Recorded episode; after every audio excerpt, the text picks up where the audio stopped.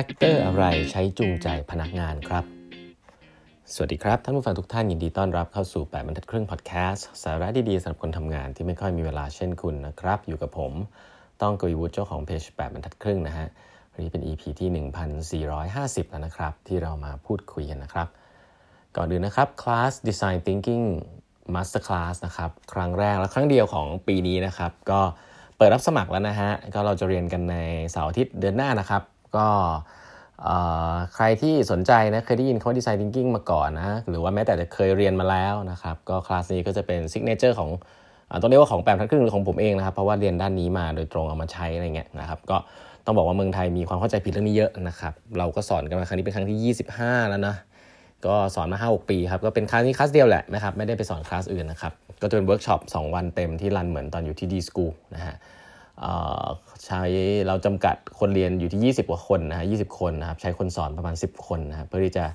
เน้นเปลี่ยนตัวทักษะแล้วก็ทัศนคติจริง ๆ นะครับไม่ได้เน้นเรื่อง process ก็ใครที่สนใจนะครับก็สมัครกันเข้ามาได้นะครับ ที่ลองดูรายละเอียดได้ใน Facebook Page ของแปดบรรทัดครึ่ง แล้วก็ Line OA ของแปดบรรทัดครึ่งนะครับวันนี้เนี่ยก็พูดต่อนะถึงบทความอีกอันหนึ่งนะครับ HBR at 100 นะ the most influential Harvard Business Review นะครับ article ต่างๆ ที่อยู่ใน Harvard Business Review นะครับอันนี้จะพูดถึงอีกบทความหนึ่งนะครับที่พูดถึงในบทความของ Frederick Herzberg นะฮะพูดถึงเรื่อง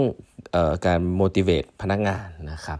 อันนี้ก็เป็นบทความคลาสสิกนะฮะตีพิมพ์ 1968 นะครับ แต่ก็ถูกเอามาเอามาใส่ไว้ในหนังสือเล่มนี้นะครับหนึ่งเป็นบทความที่ดีที่สุดนะครับในรอบ 100 ปี ก็นำมาเล่าให้ฟังครับเป็น reference แล้วกันเนาะว่าอย่างที่บอกการที่เราอ่านอะไรสักอย่างหนึ่งเนี่ยผมคิดว่ามันก็พอถ้าเราอ่านหนังสือเยอะเนี่ยมันก็จะมีข้อข้อร่วมกันเยอะนะครับว่าเราเรารู้อะไรแล้วบ้าง ซึ่งหลายๆเรื่องที่เล่าให้ฟังเนี่ยก็เชื่อว่าเราสำหรับหลายคนที่ฟังแปดบรรทัดครึ่งก็จะไม่ใช่เรื่องใหม่นะครับแต่อย่างน้อยเนี่ยเราเอา reference ไปมีอ้างอิงเนาะเวลาเราไปใช้เราจะได้มั่นใจนะครับ ก็ในเรื่องของการ motivate พนักงานเนี่ย อันนี้บทความปี 1968 นะ ให้นึกดูแบบโอ้โห กี่ปีละ เกือบ 60 ปีแล้วนะ แต่เขาก็ยังพูดถึงเรื่องเหล่านี้นะครับ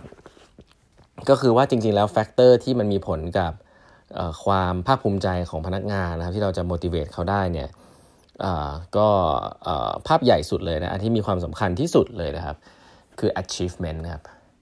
คือพนักงานจะรู้สึก motivate ได้เนี่ยส่วนหนึ่งก็คือให้เขาได้มีโอกาสทำงาน แล้วก็ได้บรรลุเป้าหมายของตัวเขาเองหรือขององค์กรนะครับเมื่อไหร่ก็ตามที่พนักงานเนี่ยรู้สึก achieve บรรลุอะไรสักอย่างมี success ในงานเนี่ยเขาก็จะยิ่งอยากทำมันมากขึ้นนะไอคอนเซปที่แบบทำเสร็จแล้วเราเลิกแล้วก็ไม่อยากทำเนี่ยไม่ค่อยมีนะจริง ๆ แล้วคือทำแล้ว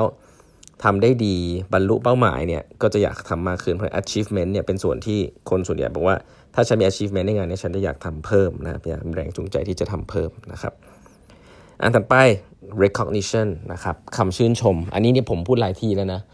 คำชื่นชมจากหัวหน้าไปสู่ลูกน้องเนี่ยเป็นในสมาที่มันเป็นเครื่องมือ management เนี่ยเป็นเครื่องมือ management ที่ราคาถูกที่สุดนะฮะแต่ก็โดนใช้น้อยที่สุดเช่นเดียวกัน เพราะว่า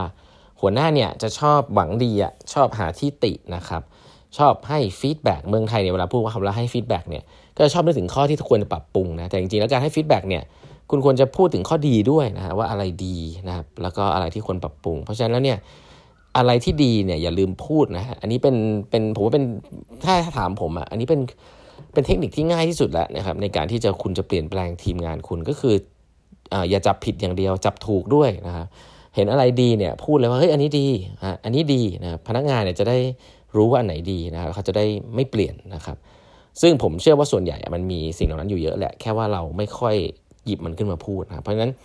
recognition นะครับในหนังสือนี้ที่เป็นงาน research ก็บอกว่าเป็นเครื่องมือที่สำคัญนะครับ แล้วก็เป็นสิ่งที่จะ motivate พนักงานด้วยนะครับ เพราะฉะนั้นอย่าลืมใช้กันนะครับ อันที่3นะก็จะเป็นเป็นตัวงานนั่นแหละนะฮะถ้าเกิดคน motivate แล้วคือตัวงานมันใช่เนี่ยเขาก็จะมีความสุขเนาะอันนี้ไม่มีอะไร อันที่ 4 เป็นเรื่องของความรับผิดชอบนะฮะพนักงานที่ได้หน้าที่ความรับผิดชอบในงานที่ตัวเองสนใจ หรือว่างานที่แบบเรารู้สึกว่าเราได้รับความไว้วางใจเนี่ยก็จะได้รับการ motivate เช่นเดียวกันนะครับอันถัดไปเขาเรียก advancement นะครับก็คือความก้าวหน้านะใช้คำว่าความก้าวหน้าคือได้รับการโปรโมทเอยนะครับหรือว่ารู้สึกว่าเราได้เติบโตขึ้นในหน้าที่การงานนะครับไม่ว่าจะเป็นตำแหน่งหรือว่าหน้าที่รับผิดชอบนะครับสิ่งเหล่านี้เนี่ยเป็น intrinsic motivator ทั้งหมดนะครับทำให้ คนรู้สึกมีแรงจูงใจเพิ่มในการทำงานนะครับ ทีนี้อะไรนะฮะที่เป็นสิ่งที่ทำให้คนรู้สึกว่าไม่แฮปปี้เลยนะครับแล้วก็จะ demotivate เป็น factor ที่ส่วนใหญ่ในองค์กรเนี่ยจะเกิดขึ้นแล้วก็ demotivate พนักงานนะครับ อันแรกนะฮะอันนี้ basic เลยนะแต่แบบเยอะเลยนะครับคือ company policy แล้วก็งานแอดมินนะคือพนักงานเนี่ยหลายทีเนี่ยรู้สึกว่าอยากจะทำนู่นทำนี่แหละนะอยากจะทำเพื่อองค์กรนะอันนี้ผมว่าเป็นบรรดามาจากทัศนคติเนี่ย อยากจะทำเพื่อองค์กรอยากจะปรับนู่นปรับนี่เนาะแต่สุดท้ายก็มี company policy ซึ่งอาจจะเป็นของเก่านะครับมาบอกว่าทำไม่ได้นะครับมีงานแอดมินต่างๆ ซึ่งเป็นกระบวนการ ซึ่งก็ก็เข้าใจได้ว่าต้องมี แต่ว่าบางทีอาจจะไม่ได้มีประโยชน์นะครับก็ไม่ได้มีใครมา support ตรงนี้ทำให้งานที่อยากจะทำฉันอยากฉันหวังดีฉันอยากจะทำฉันก็ทำไม่ได้ ก็ทำให้ไปทำที่อื่นดีกว่านะฮะก็เพราะฉะนั้น company policy administration เนี่ยมีผลมาก ๆ เลยนะครับสำหรับ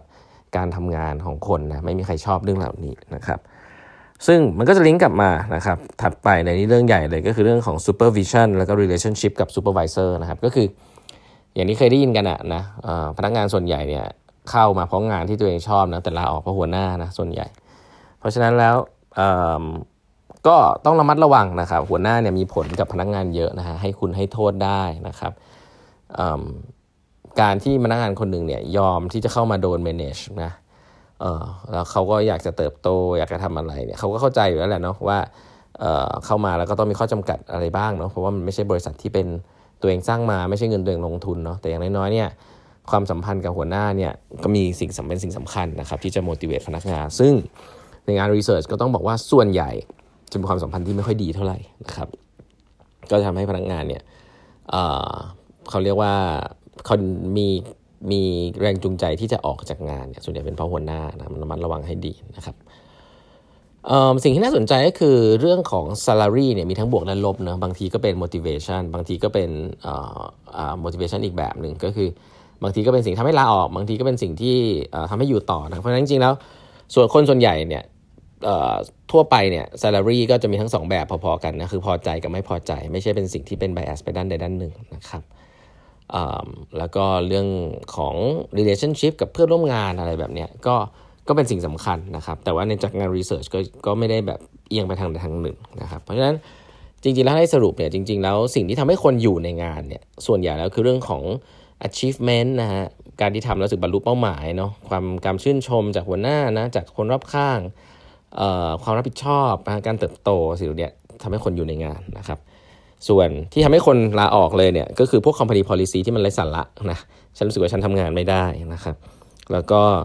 ตัวหัวหน้าเองเนี่ยแหละนะครับที่มีการบริหารจัดการที่อาจจะไม่เหมาะสมกับสไตล์ของลูกน้องนะครับแล้วก็ความสัมพันธ์เหล่านี้นะความสัมพันธ์กับหัวหน้าก็มีความสัมพันธ์สำคัญนะครับอะก็นี้ให้เป็นตัวอย่างแล้วกันนะฮะผมเชื่อว่าหลายๆอันไม่ได้ใหม่มาก แต่ว่าก็ถ้าจับอะไรไม่ได้ก็จับเรื่องเหล่านี้ไปแล้วก็นำไปปรับใช้ วันนี้เวลาหมดแล้วนะครับฝากกด subscribe แปมนักครึ่ง podcast นะครับ แล้วพบกันใหม่พรุ่งนี้นะครับ สวัสดีครับ